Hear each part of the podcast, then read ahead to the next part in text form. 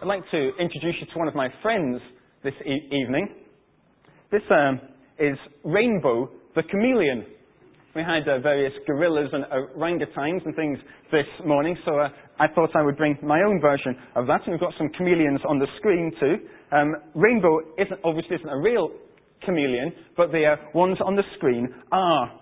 And you know, chameleons are amazing creatures for a number of reasons. I do know that a chameleon is practically the only animal that can move each of its eyes independently of e- each other so that it can look in two directions at the, at the same time. I do know that a chameleon's tongue is a, a twice the length of its whole uh, body.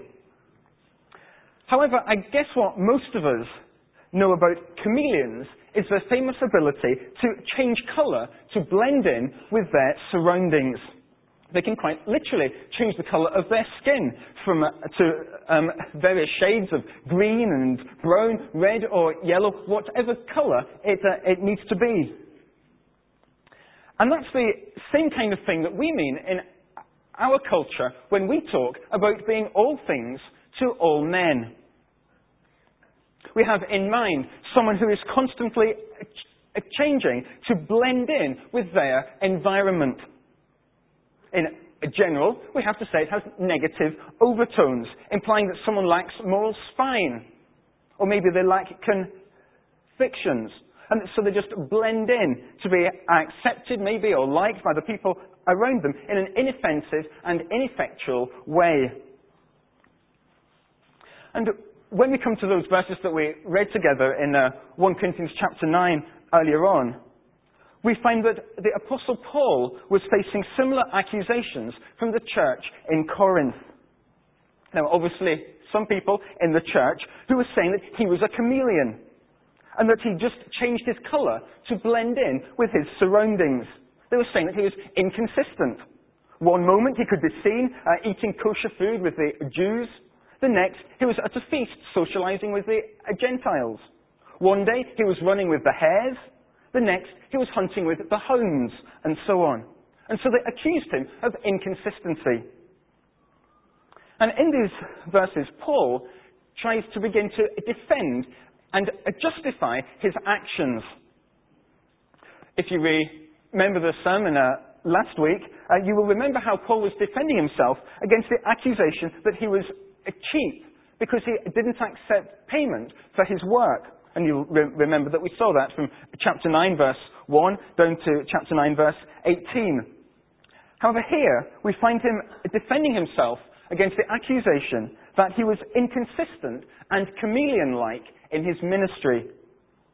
So, if you uh, just look back to the start of chapter 9 at verse 3, he says very clearly that he is defending himself against those in the church who sit in judgment over him. He says, This is my defense to those who sit in judgment on me. Paul is defending his ministry here. And the way that he does this in relation to this uh, issue of chameleon likeness or inconsistency um, is by redefining very carefully what it actually means to be all things to all men. And he kind of fleshes out, out that with reference to his own lifestyle, uh, to his own work, to his own evangelism. And in doing so, he gives us an insight into how Paul operated, and therefore, as we will see, how we should operate as well. And the general thrust, the uh, principle that he wants us to take on board, is that gospel ministry is all about laying our own rights on one side for the spiritual benefit of others. Gospel ministry is all about laying our rights on one side for the spiritual benefit of others. So, that's what the Apostle Paul was doing when he refused payment for his work. He was doing that to help and to benefit the Corinthians. And it's also what he does in his evangelism too.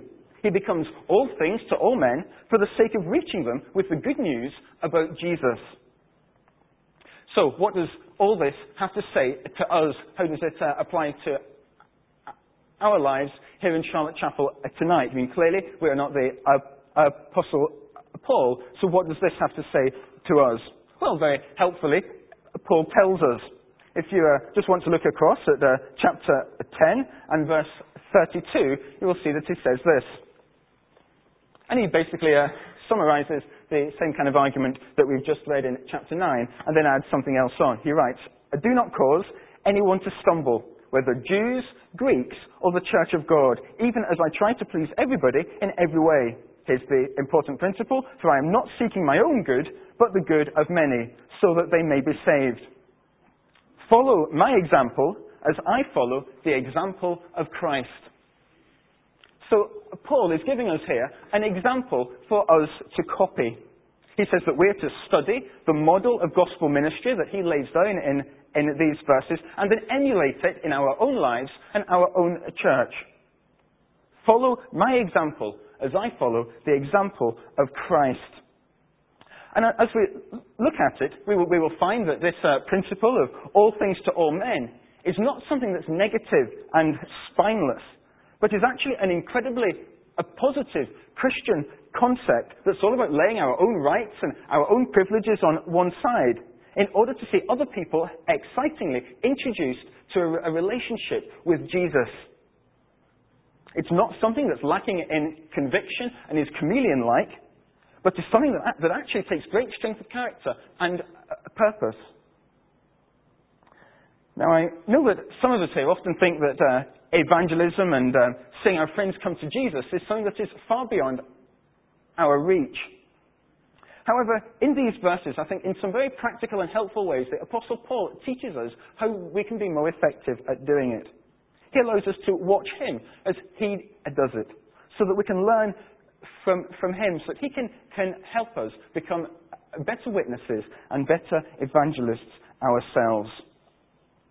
So then, what does it really mean to become all things to all men? How does Paul um, redefine it? We will see that um, it means three things to be uh, all things to all men in um, today's society and in our church. First of all, it means a clear aim. The first thing that is to be required if um, we're to be all things to all men is a clear aim.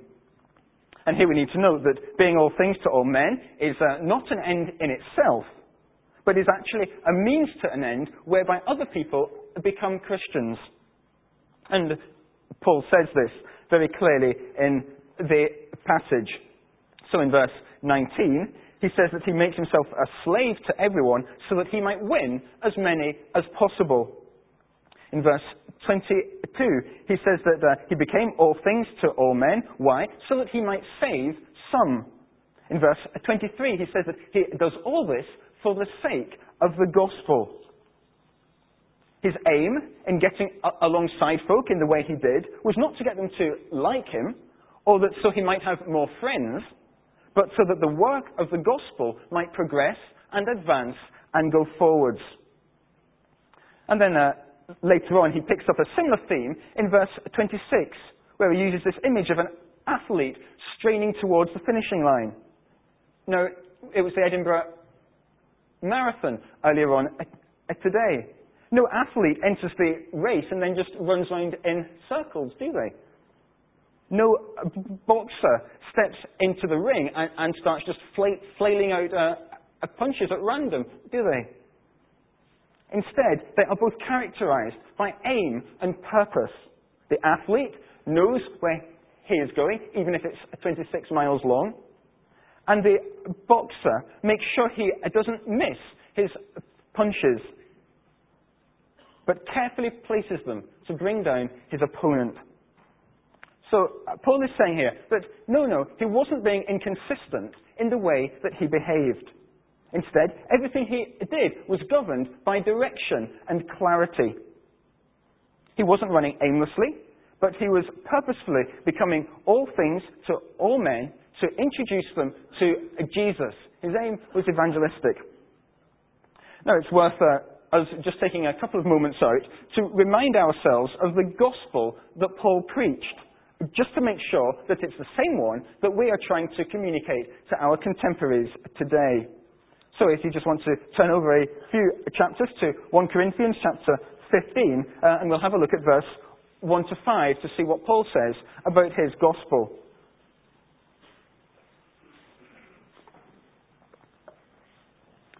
He He says, No, brothers, I want to remind you of the gospel I preached to you, which you received, and on which you have taken your stand.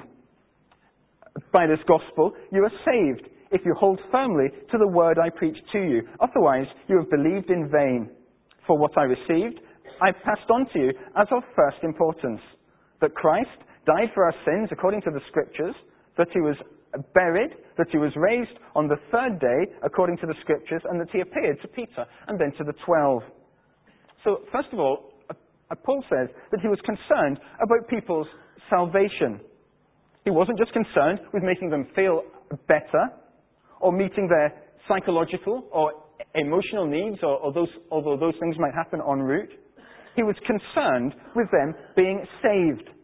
Uh, by this gospel, you are saved if you hold firmly to the word I preach to you. Saved, that is rescued from God's judgment and allowed into his heaven. Then, secondly, Paul was concerned with preaching Christ.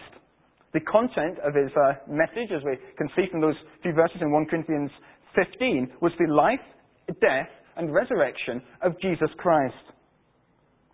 His aim was to present Christ to folk, not some technique for a positive thinking or um, how to have a prosperous or, or happy or successful life in worldly terms.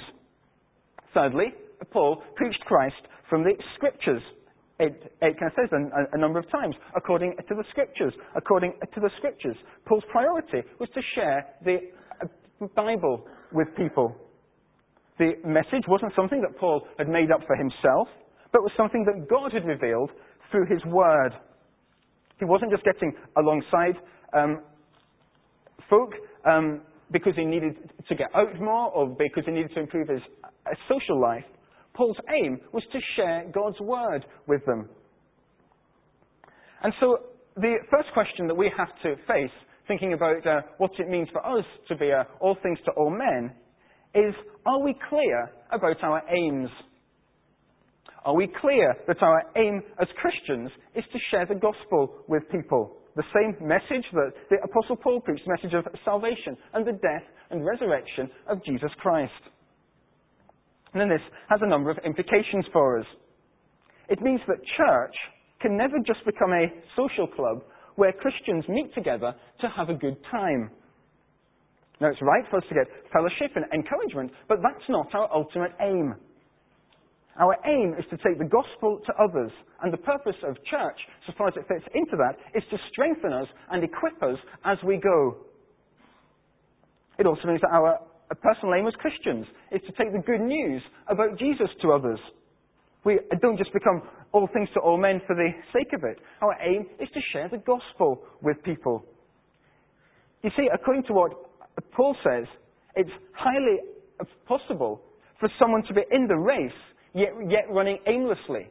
Or in the fight, we're just throwing around punches that don't count because they don't really know where they're going. But Paul doesn't want that to be true of us. So, are we clear about our aims? Don't lead an aimless or insignificant Christian life. Know where you're going. Recognize what that uh, purpose is to win others. Becoming all things to all men is not something spineless, but is something with, first of all, a definite purpose and a definite direction to it. So that's uh, number one. We need a clear aim. Number two, um, a flexible approach. Paul wasn't just clear about what his aim was to win people for Christ, but uh, he was also clear about how he was going to do that. And what he says is that he adopted a flexible approach. And you can see that in um, verse 20 to 22. To the Jews, uh, I become like a Jew to win the Jews. To those under the law, I became like one under the law so as to win those under the law. To those not having the law, I became like one not having the law so as to win those not having the law. To the weak, I became weak to win the weak. I have become all things to all men, flexibility, so that by all possible means I might save some. So then a few things for us to notice about Paul's evangelistic approach. First of all, we discover that Paul was doing evangelism in an incredibly broad cross section of social activities. He could be found uh, eating kosher food with the Jews, as well as at a, a, a, Gentile feast eating a king prawn kebab. He could be found with the weak, as well as with the religious enthusiasts. Secondly, we discover that Paul altered his behavior from one situation to the other. It's no wonder, really, that he was uh, accused of being inconsistent when he was eating kosher food one, one minute and then he was eating something entirely different in a different context the next. However, to Paul, this isn't inconsistency. This is flexibility, and there's an important difference. And what makes the difference is that Paul very um, firmly and uh, convincingly knew what was absolutely non negotiable and uh, essential and inflexible, but he also knew what was up for grabs and, that wasn't, and what wasn't essential to the gospel. And so he was free to alter his uh, behavior according to the cultural context in order to guarantee the largest possible hearing. Then, thirdly, Paul knew his limits. He knew full well that he wasn't free, for instance, to alter the fundamental truths of the message about the Lord Jesus. That just wasn't up for grabs. He knew that he wasn't free to compromise on Christian morality just for the sake of, of fitting in. So it would be inconceivable for Paul to become a car thief to win car thieves, for instance. That just wouldn't be on. So uh, don't try it, and uh, don't try and justify your actions in car stealing in that kind of way. It's not on. And interestingly, he even goes out of his way here to say that um, even although he wasn't under the Mosaic law, that he was still under Christ's law. There was still authority in his life, and it was the authority of the Lord Jesus. His flexibility in evangelism only stretched as far as his allegiance to Jesus allowed.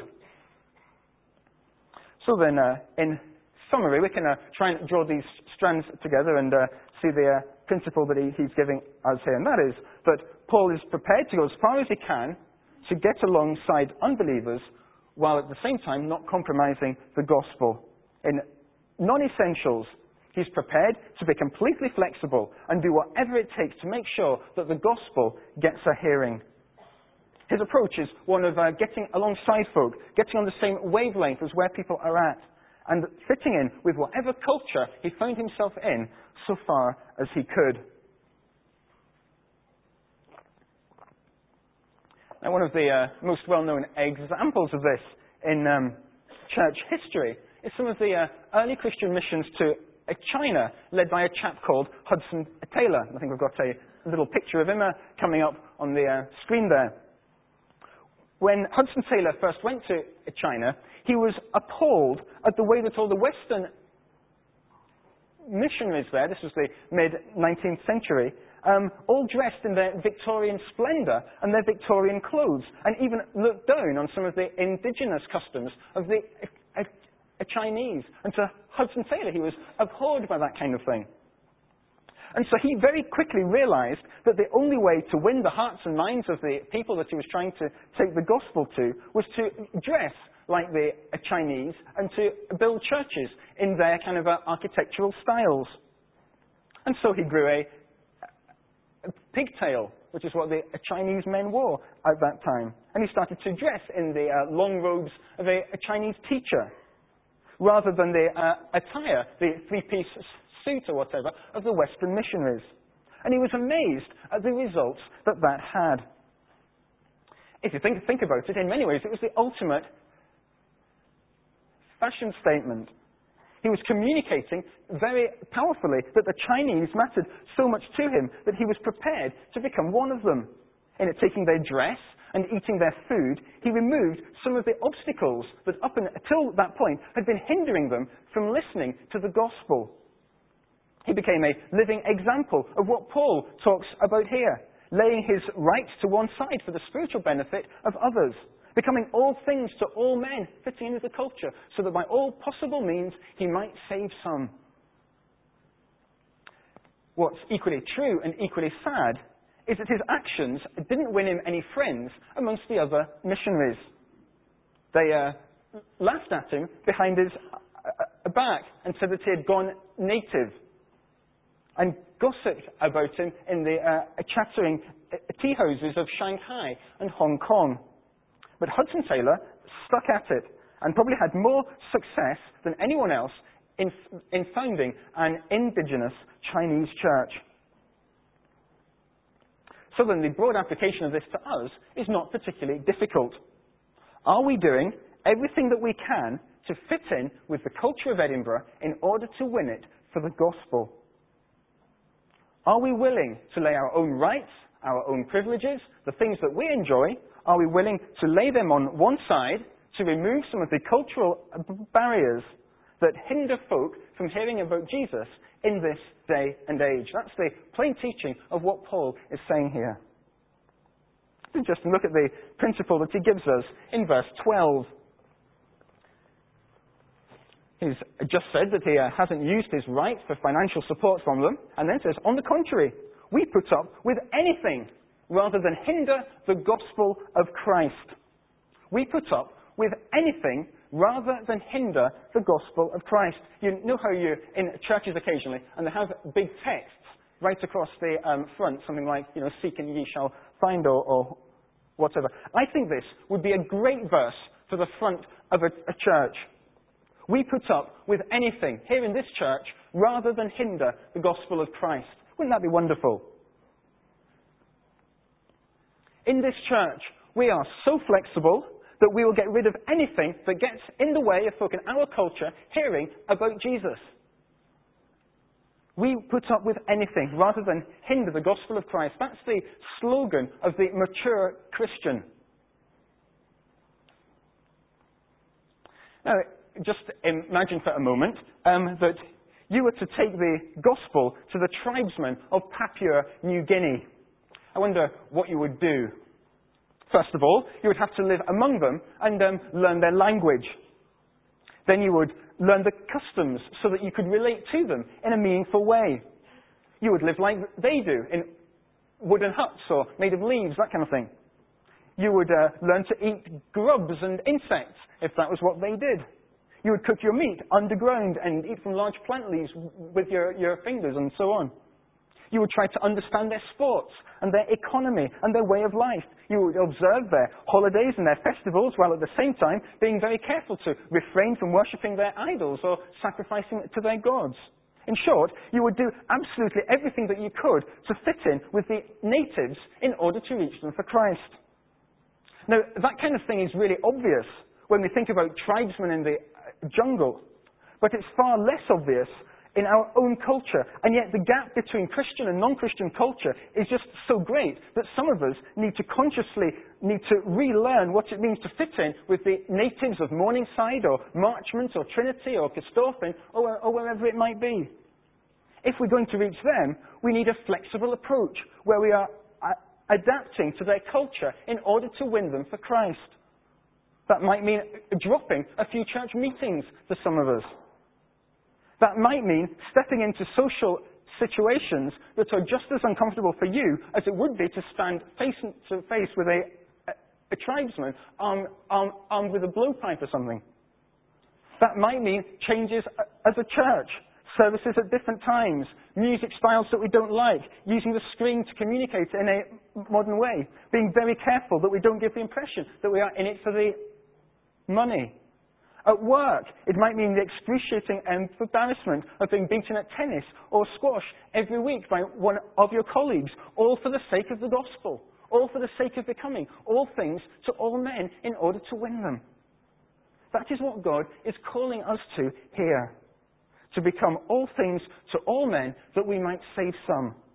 He calls us to a flexible approach. Number three, a, a disciplined life.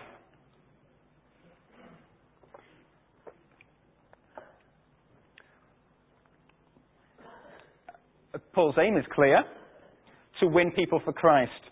His method is obvious, a flexible approach. But now he moves on, finally, to talk about the kind of attitude that is required. And that's a, disciplined life. The um, nexus of this teaching is in verse 24, where he commands the Corinthians to run in such a way as to get the prize.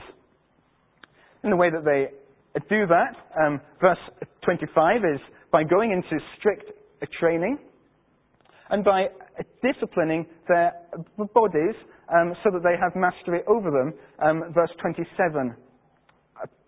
Paul says that if we are going to be all things to all men, then we need to be disciplined and not slap happy about our discipleship. There are two reasons that he gives us why we need to be disciplined. First of all, putting the rights, um, sorry, putting the um, needs of other people first is not something that comes naturally to us, but is something that needs to be fostered and cultivated in our lives over time. I'm not sure about you, but I think the biggest enemy of evangelism is generally uh, not that we don't know what to say or that we are uh, living in fear or uh, being scared of being persecuted. If I'm honest, I think the basic problem is that I'm apathetic and lazy. I am selfish and can be very rarely bothered getting out of my comfort zone for someone else's good. My fundamental problem there is a lack of a discipline. I need to be developing the kinds of habits where evangelism becomes a lifestyle. I need to pray regularly for people who aren't Christians to keep them on God's agenda and mine. I need to foster some meaningful friendships, which in, involves a discipline to lift the, the, the phone and arranging to see them. And I need to make those relationships a priority, or they so easily get squeezed out by work or a church, don't they? You see, evangelism is not one of those things that just happens when we're kind of not doing anything else. It's something that we actually have to work at. It takes discipline, planning. It's not a kind of a default option that we automatically revert to when we're not doing anything else. It's never going to happen unless we are a, a disciplined and we train ourselves to put other people's needs first. Then, secondly, we need to be disciplined in order to maintain our own spiritual life. You know, I think one of the dangers of being all things to all men is that we can sometimes end up going so far down that road that if we're not careful, we can fall into the wrong company and uh, end up compromising on our commitment to the Lord Jesus. I guess there's always the danger that other people will influence us far more than we're influencing them. And in fact, I think Paul was very aware of this with the Corinthians. Later on in, in his letter, when we get that far, which will be, uh, God willing, long after I, I, I, leave, in chapter 15, verse 33, is the verse that a bad company corrupts good character. So obviously the, uh, the Corinthians had a problem with this too. And so I think one of the reasons why Paul flags up discipline as much as he does here is so that he will stay spiritually sharp and not be disqualified for the prize on the last day. Look at verse 27. No, I beat my body and make it my slave, so that after I have preached to others, I myself will not be disqualified for the prize. See, Paul isn't complacent about his Christian life, even with all the amazing things that he was uh, doing for God. He disciplines himself so that he can be confident of receiving his crown on that final day and uh, not slipping away. Think about a cook who spends all his time making the most amazing food. Maybe someone like Jamie Oliver, who makes his own TV programs and writes uh, recipe books to help the rest of us, and has his own restaurant where he cooks delicious sauces and rich desserts and tender meat for a, a string of rich and famous guests. If there's one place in town where absolutely everyone wants to eat, it's there. It's, it's his restaurant. Now, imagine how tragic it would be if a cook like that was to be found, one, was to be found in his flat one day, a dead, having died of starvation.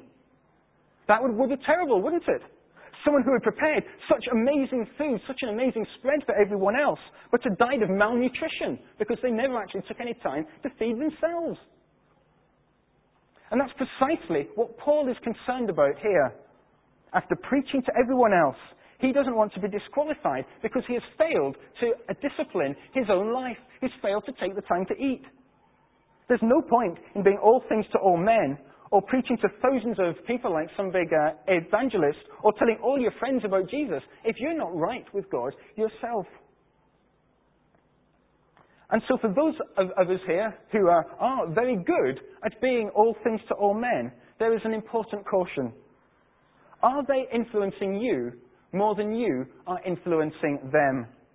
Are they leading you away further from Christ, or are you leading them closer to Christ? Is your desire to see them become Christians growing the more time you spend with them, or is it slowly decreasing and waning and maybe being put on the back burner? See, unfortunately, there are plenty of cooks in the world who have prepared some cracking meals, but yet they're going hungry, and some are even starving. And then, if you're here and you aren't a Christian, then the application of all this is to make sure that you have joined the race. The difference between the uh, athlete um, who is in the games and the Christian is that the former races for a crown of, uh, of uh, a, a, kind of wreath. Actually, it was um, made of celery in ancient Corinth. I'm not sure if I had just flogged my guts out training for months and months and, and I kind of finally won, I'd be particularly chuffed with a load of celery. Um, but, uh, but, but, that was evidently what they were aiming for in uh, ancient Corinth. But how much greater is what the Apostle Paul was, was, was going for? The prize, the crown of life. A crown, he says, that will last forever. In order to get that crown, you see, you need to join the race. Maybe you've come to church today, and um, where you are in the kind of stadium or the racecourse is in the grandstand. Maybe you've been in the grandstand for a little while, and you're used to watching the race. You're used to watching everything happen.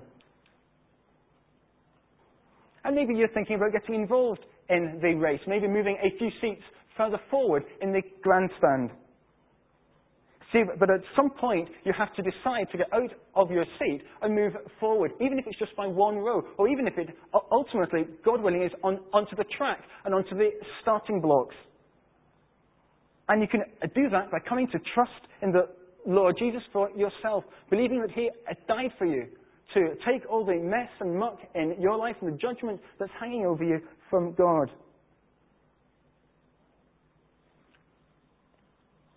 So then, are you in the race? Or are you still in the grandstand? So then, just let's uh, summarize there in a bit of a conclusion. Um, how are you doing at becoming all things to all men? How, how is the race going? Have you joined it? Are you uh, racing for the prize? Do you have a clear aim? Do you know where your Christian life's going, or are you still running around in kind of circles thinking, yeah, I'm a Christian, but I'm not really sure what's going on here and uh, what direction I'm meant to be facing, that kind of thing? Do you have a clear aim? Have you got a flexible approach? Or are your views on evangelism dated and not that relevant? And you're not really engaging in any meaningful way with the world around? Are you leading a disciplined life? Are you uh, aiming towards that prize? Or have you taken your eye off it and are doing something else, but beginning to let things slip a bit? A clear aim, a flexible approach, and a, disciplined life. Over a hundred years ago, there was a huge storm on the south coast of England, and an enormous quantity of starfish were washed up on the beach and left high and dry uh, on the shoreline as the, as the next day wore on and the sun got higher and higher, they began to dry out and frazzle up under the harsh heat and light of the sun's rays. Great piles of them lay there, strewn along the beach above the high tide mark, slowly dying because they were unable to return to the water. About uh, halfway through the afternoon, about three o'clock, a, a, a gentleman was walking along the beach when he noticed a street urchin running up and down to the water's edge. As he got closer, he realized that the uh, young boy had a, a bu- bucket and was returning starfish to the sea. And so he watched him as he made several trips from the starfish to the sea, up and down, up and down, up and down the beach in the heat of the day. And until finally he returned to fill up yet an, another bucket with the parched starfish. And so the, a, a gentleman stopped him. What are you doing? he asked. There are thousands and thousands of starfish here, probably millions, and only one of you. Why does it matter? What difference can you ever hope to make? And the boy paused from his a, a task And he looked puzzled for a moment. Then he looked down in his bucket and said, Well, it matters to this one. It matters to this one. And he kept on, running up and down the beach, returning starfish to the sea. It matters to this one. You see, becoming all things to all men is not something that is weak or negative or chameleon like or lacking in spine. Instead, it is the method by which God has chosen to reach people with his good news. Let us keep faithful at doing it. Let us become all things to all men, so by all possible means we might save some. Let's keep returning starfish to the sea, and let's pray together.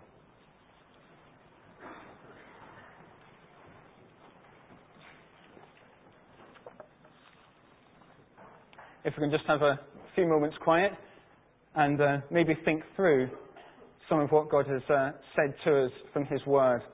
Maybe something about a clear aim, maybe something about a flexible approach, maybe something about a, a disciplined life. So just take a few moments quiet uh, as we reflect on God's Word and respond to it um, in the quietness of our own hearts.